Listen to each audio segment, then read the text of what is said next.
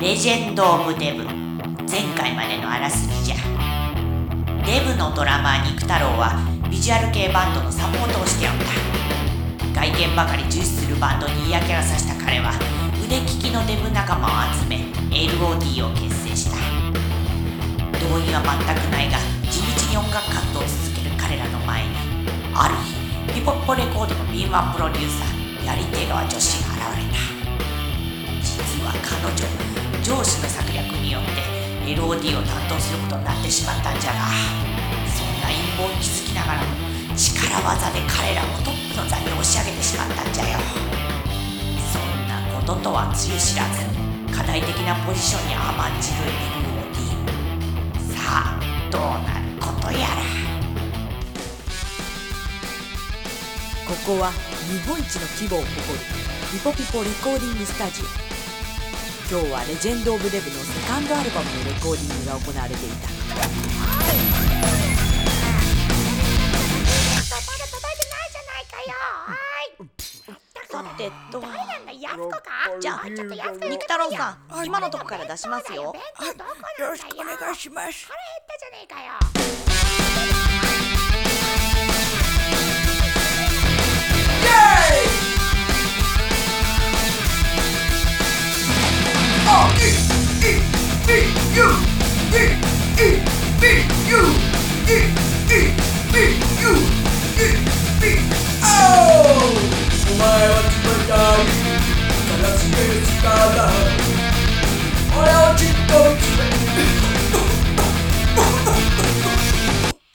大丈夫ですか？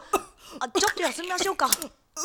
大丈夫。もう一回よろしくお願いします。おい肉太郎しっかりやれよ。時間ないんだからさ。ごめん。俺のあったかい早く終わらせて飲みすいません。ちょっとお水だけもらえますか？あそうですね。あどなたかお水お願いします。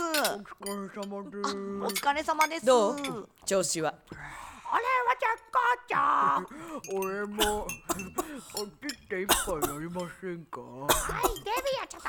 飲みすぎじゃないのか？咳が止まらないや。ジョンちょっおいおと前だって食いなんなのこのダラダラぶり。思った通りね。数字に現れてるわ。あとはあなたがおやんなさい。いいわねあもしもし？やり手がですけど。そうそうそうそう。うん例のバンドの子たちの件。あそう。じゃあ今から打ち合わせ行くわ。じゃあ。ついにセカンドアルバムを完成させた肉太郎たちはライブやプロモーション活動に大忙しの日々を送っていたわ。なんだこりゃ。狭い楽屋だな。ピポッポドームの時なんか豚100頭ぐらい置いてあったのにさ。あ女の子たちもたくさんいたしな。そうだよな。あデビアそういやこの間楽屋口で例の肉屋の女会ってたら俺今別の子あマジかよ悪いやつデビアも別のかいただきか何やら名古屋かいやこのセリフどこかで。あそうだ。バラ山君たちが言ってたセリフだ。あの頃僕はそんな彼らを軽蔑していた。なのに今は自分のバンドでその言葉を聞くなんて。ああそういやさ4曲目の頭って2カウントで入るんだっけ？違うよ。そこ MC だから普通に入るあれ？えーと違っけ？あどどっちだえー、同時事件全く出てないの？それどころかなんてこった客席が3分の2も待ってないじゃないか。あーこれじゃ次回から会場を縮小しなくちゃな。やり手側さんに怒られる。LOD の人気に陰りが見え始めたことに彼らはまだ気づいていない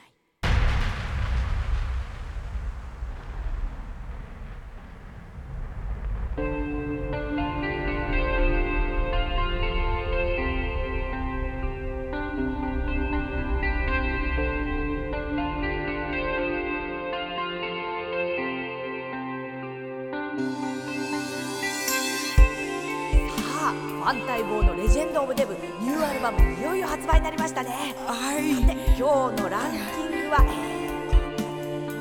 あ見当たらない。頑張ります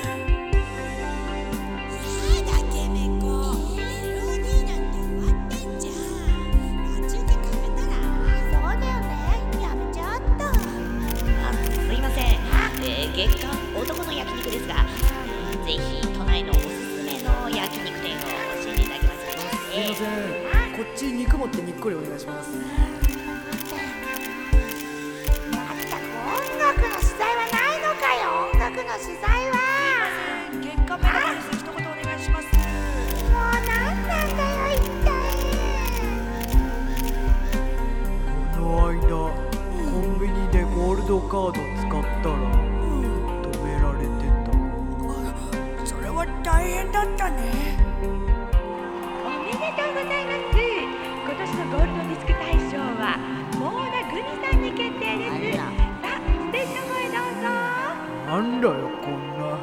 女そうよね。あら誰か来たわよ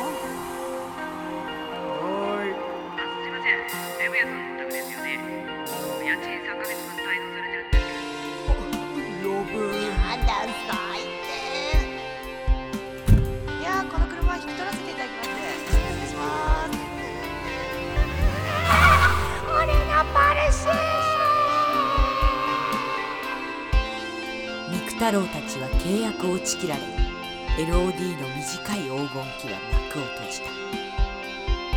そして半年後音楽協会から離れた肉太郎はとある工場に勤務していたのだった。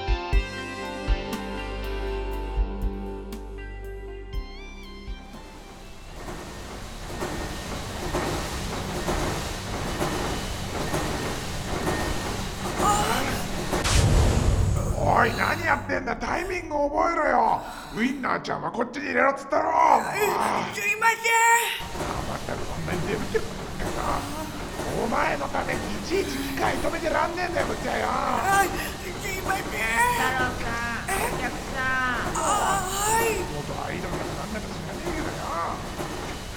けどよよああなたはピポピポレコードの。久しぶり。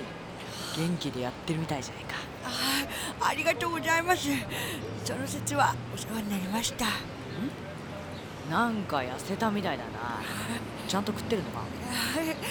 ここ余ったお弁当もらえるんですよ。いいバイトでしょ？たくましいな。そういえば肉太郎くん音楽は続けてるのか？いいえ。今は食べていくことが精一杯でそうか。ありがとう。君が音楽をやめるなんて考えられないな。初めて聴かせてもらったでも今でも忘れられないよ。ありがとうございます。せっかく夢が叶ったのに僕たち欲に溺れてしまって大好きな音楽をそっちのけにしちゃった君たちなら必ずやれると思った。だからやり手側に任したんだ。あいつは俺よりそういう策略は長けてるからな。でも何肉太郎人間は弱い。金をつかむと大事なものを見失うやつがほとんどだ。いい経験したな。はい。菊太郎さん。彼女は？僕の大事な人です。そうか。今では伝説となってしまったレジェンド・オブ・デブしかし肉太郎の音楽への思いはまだ消えてはいない。彼の冬は今始まったばかり。だが春は必ずやってくる。